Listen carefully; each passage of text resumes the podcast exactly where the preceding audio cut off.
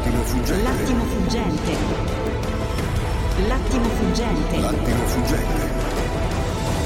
L'attimo fuggente. Con Luca Telese, dove la vita italiana viene analizzata, messa in discussione e a volte apprezzata. L'attimo fuggente per capire e comprendere il mondo che gira intorno a noi. Ricordate, nel Vangelo di San Luca è scritto il regno di Dio è nel cuore dell'uomo, non di un solo uomo, di un gruppo di uomini, ma di tutti gli uomini. L'attimo fuggente. L'attimo fuggente. Tutte le sere io faccio il rosario. Siamo in due, Barbara. Splenda per essi la luce perpetua, riposino in pace. Amen. Renda ad essi la luce perpetua, riposi in pace. Ma come potete dire che la verità è un punto di vista? Eh, noi sempliciotti ascoltatori abbiamo i nostri neuroni che funzionano, per cui va bene, rispettiamo voi intellettuali, ma la verità è un punto di vista non si può sentire. Eh? Chissà se fate sentire il mio punto di vista, oggi sono proprio curiosa. Segnati i numeri di telefono di quelli che chiamano, mi raccomando, la regia, grazie. Chissà se fate sentire il mio punto di vista, oggi sono proprio curiosa.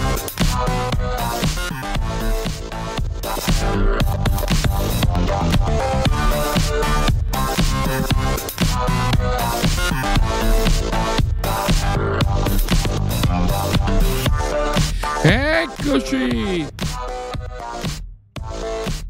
Ma di che cosa si parla questa mattina? Di 16 miliardi che scompaiono così dal PNR? Puff! 16 miliardi erano quelli che sarebbero serviti a risanare le opere sequestrate dai beni criminali della mafia. Puff! Scomparse. Puff. Ma di che cosa parliamo oggi? Del eh, gesto di un atleta che al termine di una gara non raccoglie una mano tesa che dovrebbe stringere. Puff!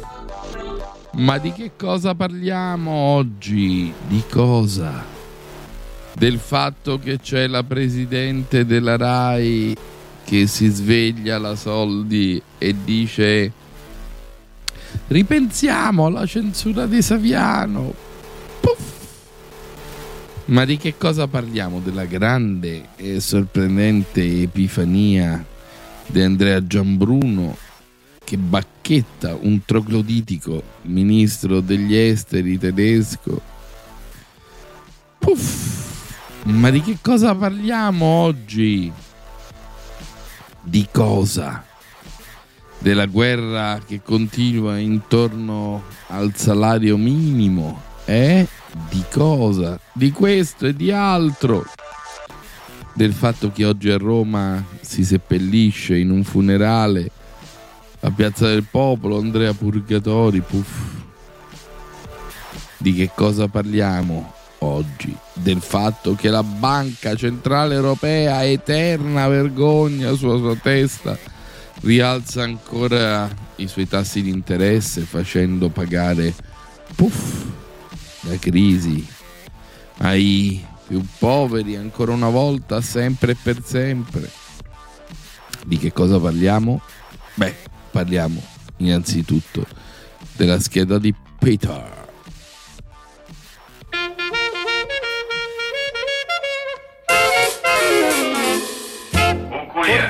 Ma sa guarda.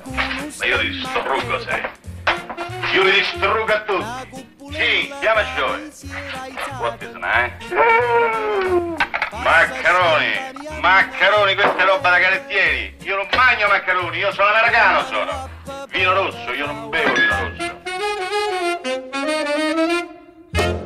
Tu fa l'americano, americano. All'esito di questa giornata mi sembra più che giusto fare un bilancio eh, delle nostre interlocuzioni.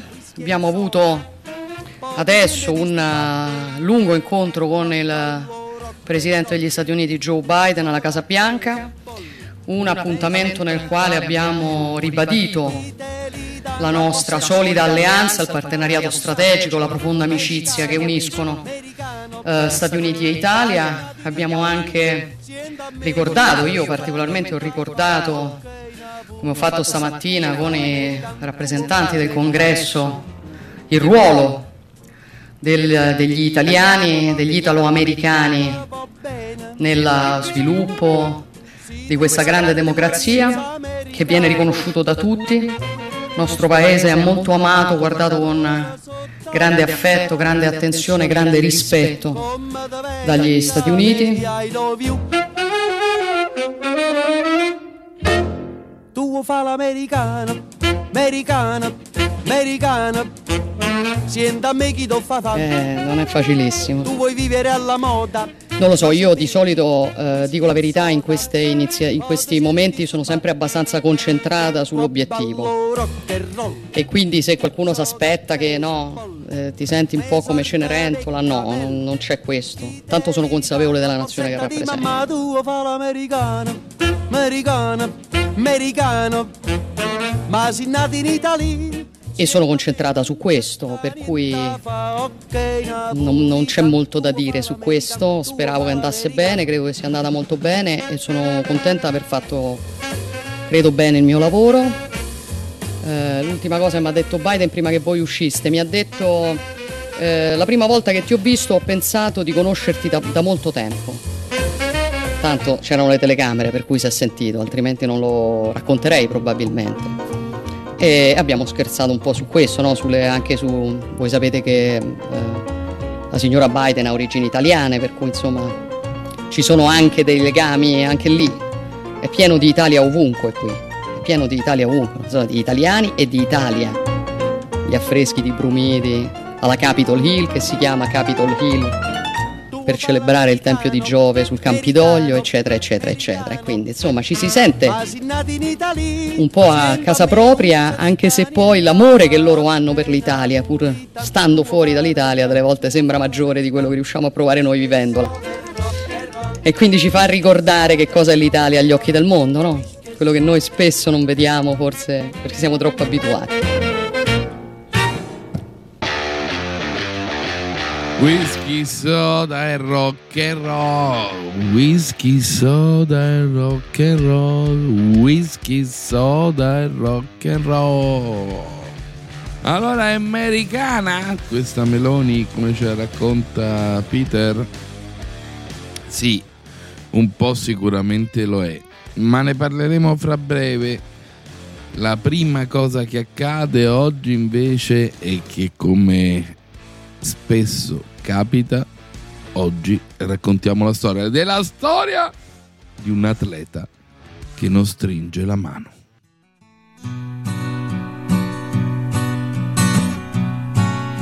La guerra di Olga. Mattia Chiusano su Repubblica. Tutto in una notte.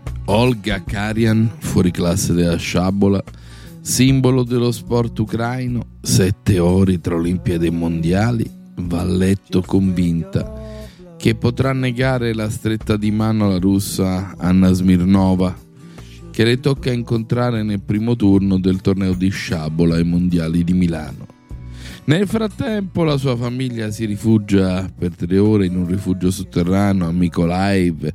Il governo ucraino decide di dar via libera ai suoi atleti che possono tornare ad affrontare russi e bielorussi in gara come neutrali. La federazione mondiale di scherma cala all'improvviso una nuova regola. Torna la cavalleresca stretta di mano alla fine di ogni assalto, cancellando la disposizione dell'era Covid che permetteva solo il tocco con la lama. E così il giorno dopo Olga si presenta in pedana, vince, nega la stretta di mano e a quel punto inizia il balletto macabro, con la pedana occupata per tre quarti d'ora per protesta dalla russa e la squalifica shock dell'Ucraina. Finisce con due ragazzi in lacrime. Olga e il fidanzato Gigi Samele, vice campione olimpico di sciabola, che in serata scrive un post rovente contro il sistema dove la prepotenza vince sull'onestà. Tra le voci impazzite che si rincorrono c'è pure quelle dei dirigenti internazionali che assicurano dobbiamo fare così, se no ci tagliano la testa. Olga Carlan ha il viso bagnato dalle lacrime. La tuta giallo-azzurro, i capelli raccolti, la voce dolce e ferma. Due settimane fa un drone ha sfiorato la sua casa di Kiev. Olga! Olga chiede Repubblica. Peggio non poteva finire e il vostro ritorno in gara contro i russi è stato questo. Risposta. È ingiusto che i russi gareggino, che noi dobbiamo affrontare gente che rappresenta quel paese? È ingiusto che loro siano in Italia, che gli siano stati concessi i visti? Non distruggono solo il mio paese, la sua gente, sono dei killer. Ora distruggono anche la nostra scherma, è un fatto. Cosa è successo in pedana, Olga, con Anna Smirnova? Io non potevo fare diversamente. Dopo il match le ho portato la lama, non la mano, un tipo di saluto permesso durante il Covid, ma nella notte avevano cambiato la regola perché sapevano che sarebbe successo. L'arbitro mi ha detto vai, vai via dalla pista e la russa ha cominciato una protesta per me inaccettabile. Come ha saputo della squalifica? Mi stavo riscaldando per l'assalto successivo, poi quando ero già nella camera di chiamata me l'hanno detto. Mi hanno detto che mi avevano dato la black card. Mi aspettavano due mesi di squalifica, mi aspettano due mesi di squalifica, ma credo che saranno anche di più. E pensare che il giorno prima avevo anticipato il mio gesto, un dirigente di altissimo livello, mi avevano dato persino un parere positivo. Chi? Io faccio il nome, il presidente Emanuele Cazziadis ad interim al posto dell'oligarca Aliser Usmanov sospeso. Secondo lei è stata una decisione politica? Ma naturalmente. Quando hanno deciso di riammettere i russi come neutrali, io ho chiesto alla federazione se lo sono davvero, devono firmare una carta che provo la loro neutralità. Ho visto una foto di questa atleta, Anna Smirnova, che ha un fratello al fronte che combatte in Ucraina. Ora lei ha cancellato quella foto, ma il problema resta. Dovrebbero essere neutrali, ma non lo sono. Sono supportati dal loro governo, non possono dire niente perché sono spaventati. Hanno le famiglie lì, ok, ma allora che vuol dire? che se gli ucraini non vogliono stringere la mano, cosa succede?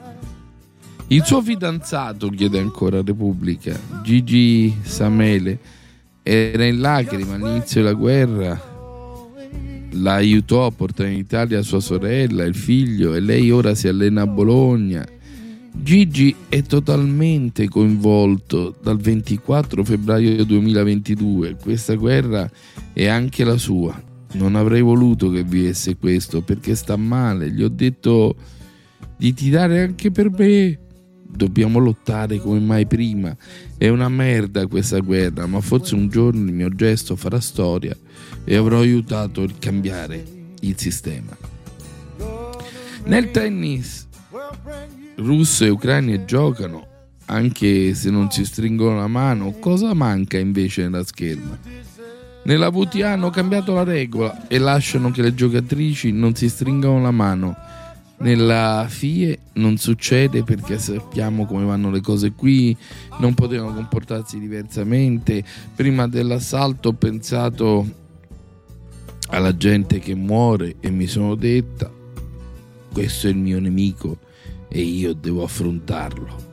Non mi pento, mi hanno scritto anche dal fronte e mi hanno scritto per ringraziarmi. Ma riesce a vedersi tra un anno nel villaggio olimpico di Parigi con i russi? Voglio andare in pedana, voglio farlo per l'Ucraina.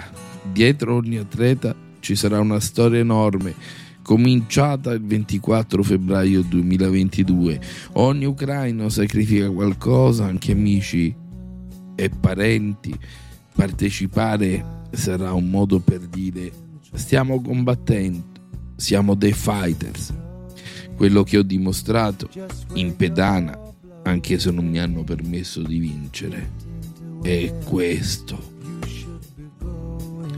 E allora voglio dire, mentre questo dramma mi attraversa, mi emoziona, voglio dire su questa mano tesa non raccolta. Voglio dire, Olga, stai sbagliando. Voglio dire a tutti i tromboni che hanno parlato in queste ore che questa ragazza sbaglia, che lo sport non è la prosecuzione della guerra con altri mezzi.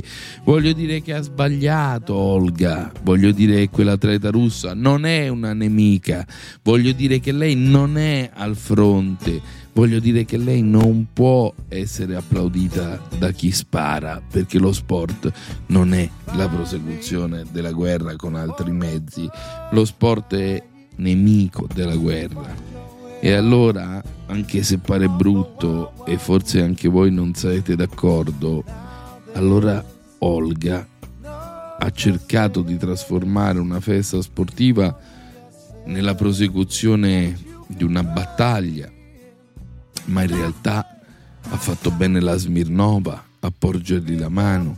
E la Smirnova non è l'esercito russo, la Smirnova non è la faccia di Putin, se ci fossimo trovati nel 1934 e a tirare di scherma ci fossi stato io, io non sarei stato un soldato di Mussolini. Questo è il punto. Lo sport non rende tutti uguali, siamo persone e quindi se tu vai su un campo, su un prato, sul tantan a giocare di sciabola con un altro atleta, non sei il fascismo contro il comunismo, non sei Putin contro Zelensky, sei esattamente il contrario, sei la celebrazione di una grande festa di pace. E allora io ve lo devo dire oggi controcorrente, Olga non ha ragione.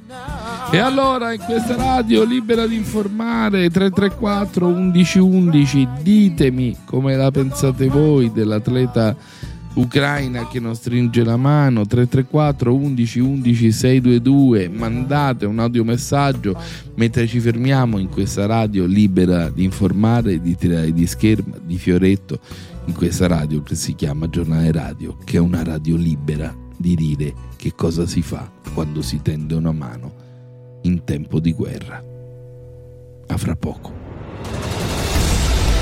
L'attimo fuggente. L'attimo fuggente. L'attimo fuggente con Luca Telese ritorna tra poco.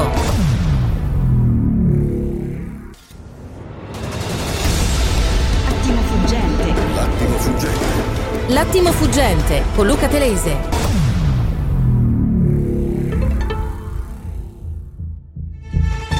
Buongiorno Gennaro da Scalea. Volevo fare i complimenti a Luca Telese ieri sera per la bellissima puntata che c'era Zacchi, grande personaggio, finalmente libero. Ora non ci aspettiamo altro che trovarlo o in Parlamento o al Parlamento europeo, perché così funziona in Italia. Poi una cosa volevo dire al signor Zacchi, meno male che è libero, però piccola, un piccolo ringraziamento alle istituzioni, lasciamo stare che è del Melone, che, che sì, perché tra l'altro io non ho manco votato a sta Melone, però un piccolo ringraziamento poteva essere fatto. Poi per quanto riguarda Salvini si deve soltanto vergognare, criticare uno che combatte la mafia da oltre 50 anni e chiamarlo uno con la tonica, ma si vergognasse e poi va girando con il, il rosario in mano e con la Madonna, ma veramente scherziamo.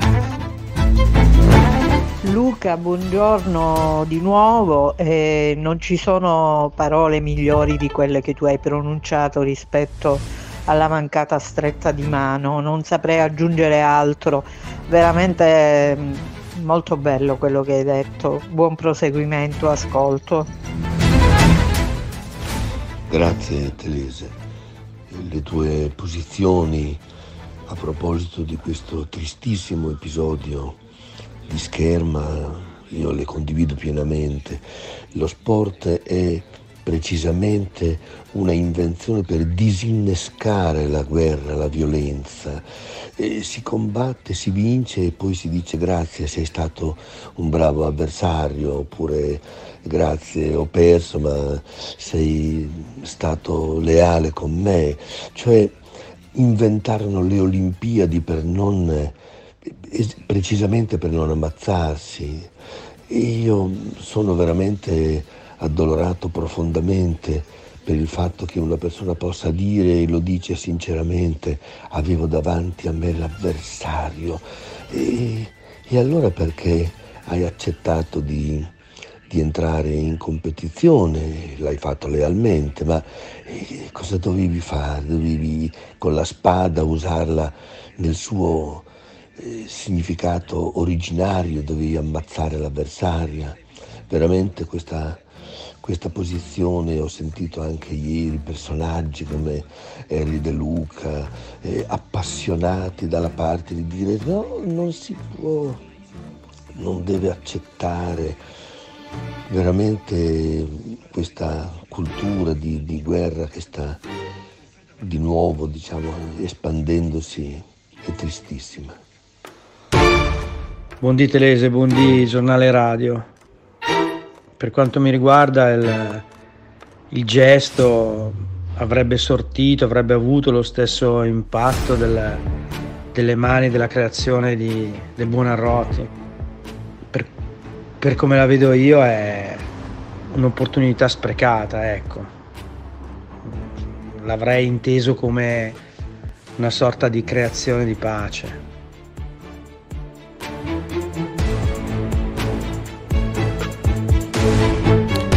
Come mi confortano questi vostri messaggi e come è giusta la prova per contrario. Quindi, se non è persona degna di stringere la mano, se non è un atleta, se è un nemico, ma allora ha ragione.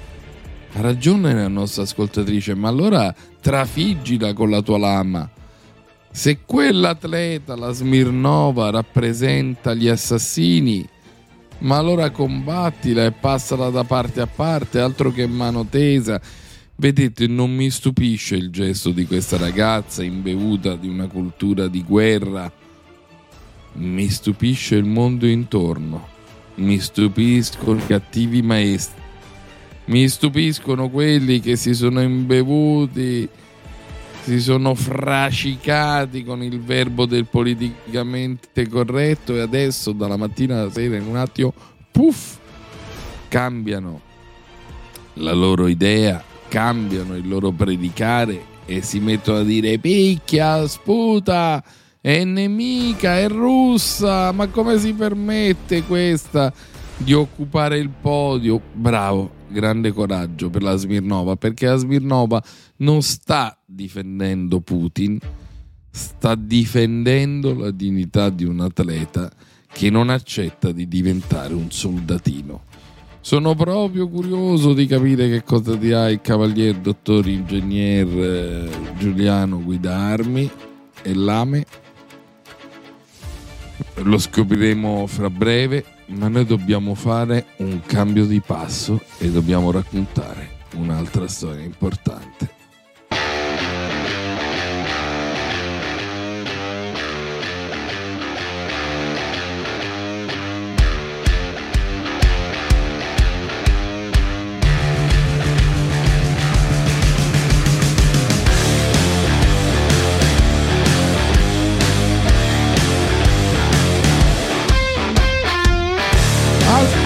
Aspettate però che fra le voci ci sono anche le voci di giornale radio. E c'è la più bella delle voci che parla.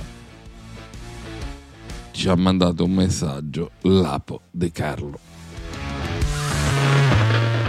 Caro Luca, ti stavo ascoltando adesso mentre parlavi di Olga Carlan.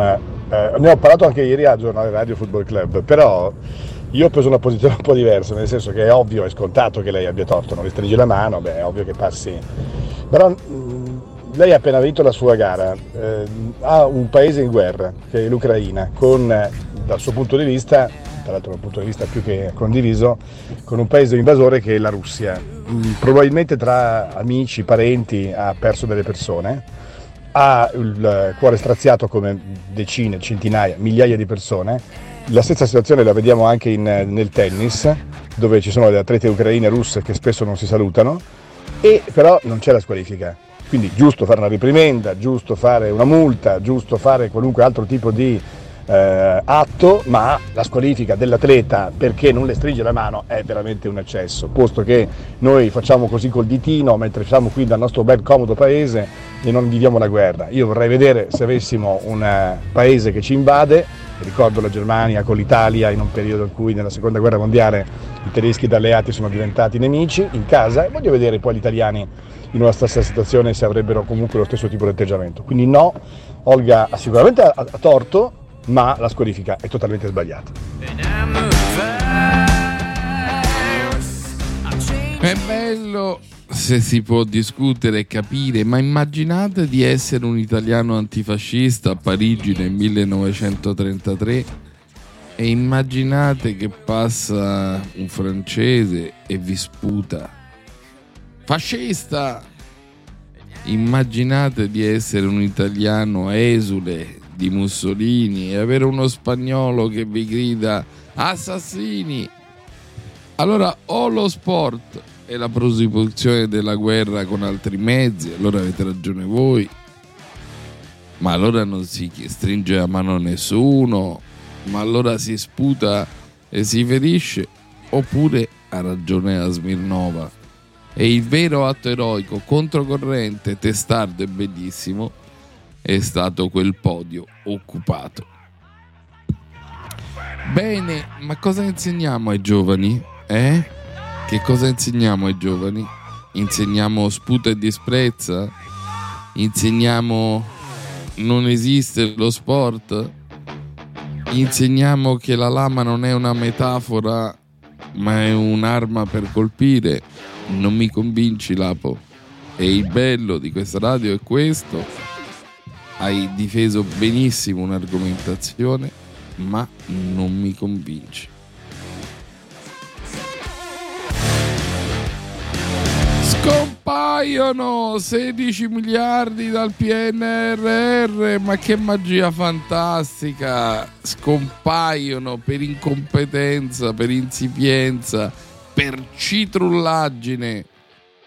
E guarda caso sono i soldi che dovevano servire a combattere le mafie. Io la mano non la stringerei oggi a questi ministri che con un colpo di forbice, ministro Fitto, hanno tolto 16 miliardi dal piano che doveva servire a riconsegnare spazi alla democrazia, hanno tolto le opere dovevano mettere in sicurezza i beni sequestrati alla mafia.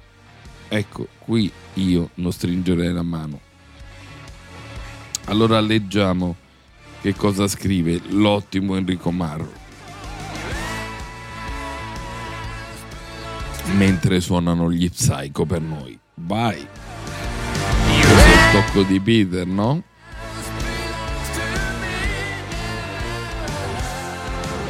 Nel giorno in cui il Presidente della Repubblica Sergio Mattarella rinnova il suo appello sul PNRR e dice mettetevi tutti in riga perché un eventuale insuccesso sarebbe una sconfitta per l'Italia, il governo riscrive lo stesso piano di ripresa e resilienza modificando 144 progetti dei 349 ancora da centrare fino al 2026.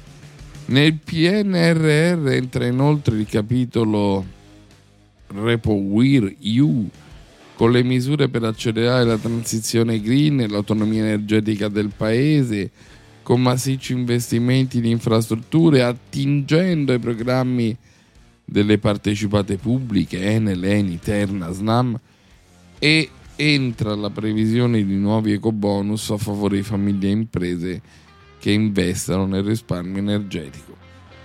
Insomma, il governo ha spiegato, il ministro degli affari europei Raffaele Fitto, al termine della riunione della cabina di regia, che ha riformulato il piano, non intende più ritrovarsi nella situazione della scorsa legge di bilancio, quando su una manovra complessiva di 35 miliardi ben 21 si sono dovuti utilizzare per bonus e bollette. I margini per la prossima manovra sono già stretti e dunque il governo pensa a reperire parte delle risorse proprio riscrivendo quel piano. I sindaci, i sindaci si lamentano, Dio li benedica. Il taglio di 13 miliardi ci colpisce molto, dice il presidente dell'ANCI Antonio De Caro, Dio lo benedica. Chiediamo al governo, aggiunge De Caro, garanzie immediate sul finanziamento di queste opere che in molti casi sono state già realizzate. Fitto garantisce che il finanziamento verrà spostato su altri fondi a più lunga scadenza, i fondi di coesione e sviluppo e anche il fondo complementare PNRR dotato di 30 miliardi,5. Nessun taglio secondo il ministro, anzi la manovra proposta punterebbe a mettere al riparo questi interventi dal rischio che non vengano finanziati dall'Europa. Il PNRR infatti prevede verifiche molto stringenti e se gli interventi previsti dal piano non vengono fatti si perdono i relativi finanziamenti. E dunque cos'è questo? Beh signori è quello che tecnicamente si chiama un arrocco. L'Italia per la paura di perdere quei fondi perché non è in grado di utilizzarli Ecco, il governo italiano allora dice, sapete, cioè, piuttosto che rischiare di perderli perché non li ho utilizzati, e io gli taglio quei fondi e useremo altri soldi per mettere a posto, non lo so, i beni sequestrati alla mafia, una villa che era di qualche mafioso. Io a questo ministro oggi non stringo la mano. Io, ministro Fitto, a lei non stringo la mano perché sembra davvero la volpe l'uva. No, non mi servivano quei fondi. Non è così. Non li prendiamo perché siete stati delle pippe.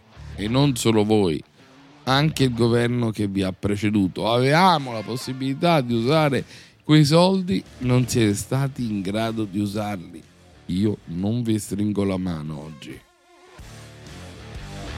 Cambio di passo.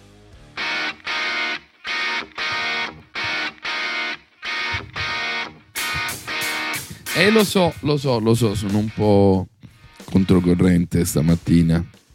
E allora sì, voglio raccontarvi questa storia che ieri avevamo collegato Don Luigi Ciotti, il prete dell'antimafia, il don della lotta ai poteri criminali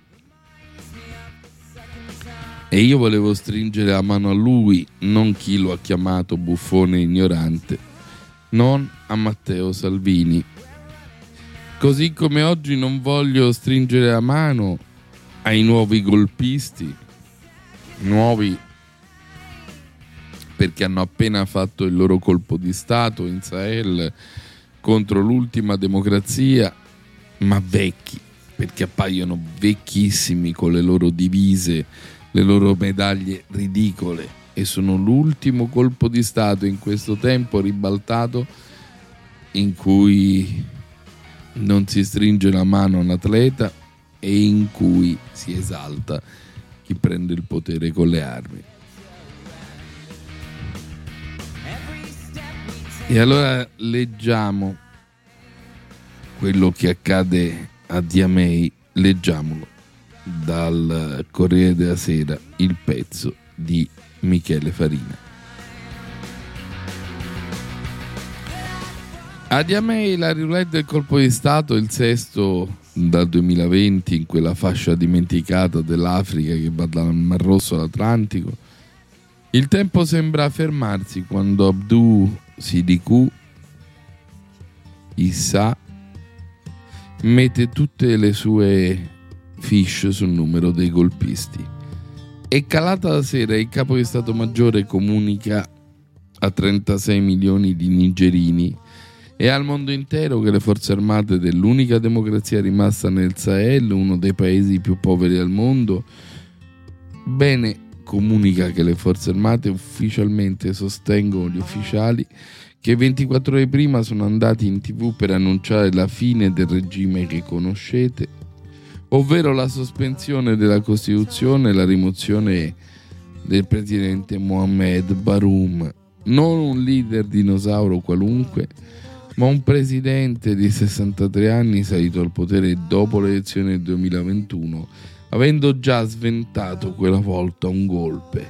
Questa volta gli è andata peggio, dopo una notte di incertezze, terminate le piogge del mattino, ieri nella capitale hanno sfilato giovani finogolpisti al grido e via i francesi e con sfoggio di bandiere russe. Mercoledì i militari avevano disperso la folla contraria al golpe, ieri invece hanno permesso che andasse a fuoco la sede del partito del presidente Barum, che quasi in contemporanea su Twitter ostentava fiducia. Le conseguenze sono queste. Le conquiste della democrazia non andranno perdute. Scriveva così mentre gli inviati dell'ECOWAS, il gruppo dei paesi vicini, tentavano un'estrema mediazione. Pucci morbido, condanne dure da parte di molti attori internazionali, ONU, Europa, Stati Uniti.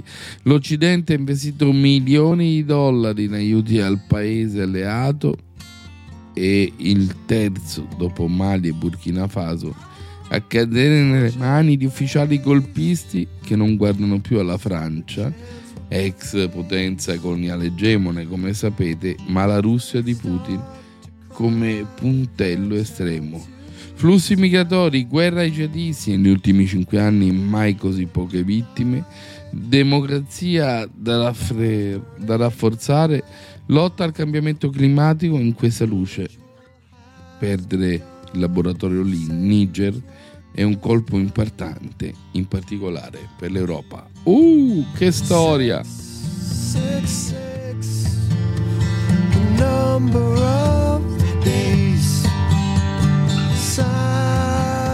E andiamo a vedere che succede con la BCE. Io non stringo la mano a quelli che alzano i tassi di interesse e fanno pagare i più poveri. In questi applausi di questo mondo rovesciato in cui i giornali leccano le terga del potere, si arriva al 4,25, il massimo dal 2008. Ma chi potrà comprarsi una casa? Quale giovane famiglia? Il massimo dal 2008.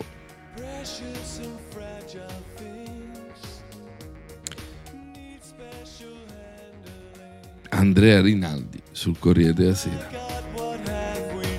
Vogliamo spezzare la schiena all'inflazione e siamo convinti che ci riusciremo, vi giuro, non me lo sono inventato. La Lagarde parla come la caricatura di Benito Mussolini. Christine Lagarde è più che determinata a riportare il livello dei prezzi al 2% e ieri ha comunicato un nuovo rialzo dei tassi portando quello sui finanziamenti principali al 4,25, quello sui depositi al 3,75, quello sui prestiti marginali al 4,5. Si tratta del nono ritocco consecutivo nell'ambito del ciclo restrittivo avviato a luglio e i tassi sono ora al massimo da luglio 2006 quando alla BCE c'era Jean-Paul Trichet. I salari e i margini di profitto stanno influenzando molto l'inflazione. Le nostre previsioni stanno vedendo una leggera diminuzione dei margini per la crescita dei salari, ha specificato la presidente dell'Eurotower. L'inflazione da servizi è molto difficile da far scendere perché sono più labor intensive. Il vice premier e ministro degli esteri Antonio Tajani attaccato. È un errore condannare coloro che cercano di resistere a questa crisi. È un errore continuare ad alzare i tassi di interesse, ha detto numero 2 di Forza Italia, si danneggiano imprese e famiglie, si rischia la recessione, non solo, si fanno anche alzare i mutui.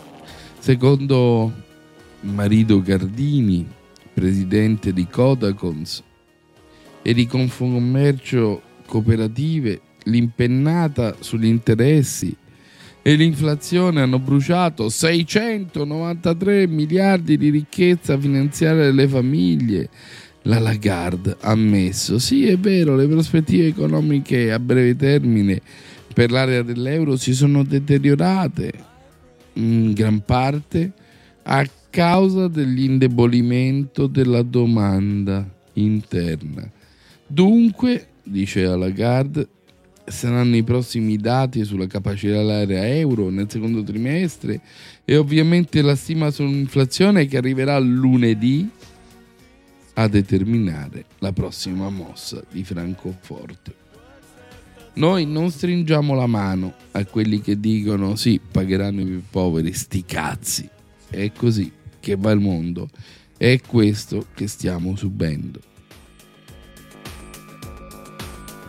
Cambio di passo e andiamo a raccontare le fiamme che stanno devastando il Salento. Io non stringo la mano a Giorgetti che vuole farci pagare il canone, non la stringo e mi piazzo sulla pedana. Cosa ci vuoi far pagare il canone Rai? Che poi cancellano Saviano perché non vi è simpatico? Che poi buttano mezzo milione di euro alla finestra di un programma già realizzato che parla contro le mafie? E vi riempite la bocca con il nome di Falcone e Borsellino, ma fate ridere, buffoni. Ha parlato ieri la presidente della RAI, Marinella Soldi. Saviano non è facci, serve una riflessione. La Lega si arrabbia. La Soldi decida da che parte stare è un mondo al contrario, signori, quello che racconto stamattina. Raccontatemi anche voi il vostro e ricordate il nostro numero. 334 11 11 622. Io non stringo la mano a quelli che dicono e eh, pazienza, era un comunista Saviano fuori dalle palle, eh?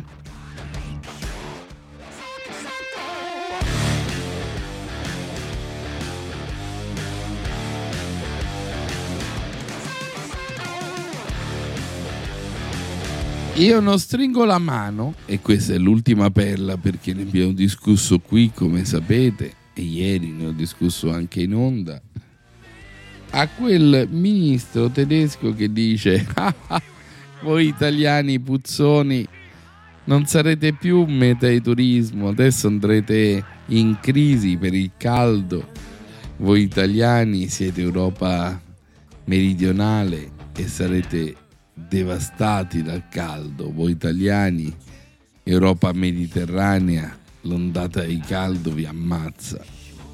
E vi devo dire che oggi io sto con Andrea Giambruno. Ma come dici? È il compagno della Meloni. È, è il compagno della Meloni e fa bene a dire a questo ministro tedesco in allegra scampagnata statene alla casa citrullo se ti permetti di dire che il riscaldamento climatico è un problema dell'Europa mediterranea perché tu te ne stai lì in mezzo ai ghiacci della tundra, allora meriti di essere spernacchiato. Noi a te oggi non stringiamo la mano. Ma dice, ma tutte le mogli, mi diceva ieri Marianna Aprile, ma tutte le mogli stanno zitte, stanno in silenzio, ma come fate le paladine dell'emancipazione e adesso esaltiamo le first lady che stanno zitte? Andrea Giambruno, marito della Meloni, che fa il giornalista, non fa il pompiere, ha detto, secondo me ha sbagliato questo ministro tedesco e io dico bravo, sto con te, non me ne frega nulla di chi sei marito, sei un giornalista, lo eri prima, hai tutto il diritto, malgrado quelli che ti tirano sulla testa, di avere delle idee autonome. Non sei l'ambasciatore della Meloni, sei un giornalista che ha il diritto di dire tutto quello che passa per la testa e non solo hai diritto di farlo, ma quando dici che questo ministro tedesco che ci augura di morire nella morsa del caldo in un'Italia desertificata, tu hai il mio applauso. Ci fermiamo in questa radio libera di informare, vai col giornalone lungo dell'Oratonda e ci ritroviamo subito dopo con il cavaliere dottor ingegnere Guida Bardi. Attimo fuggente. L'attimo fuggente. L'attimo fuggente con Luca Telese ritorna tra poco.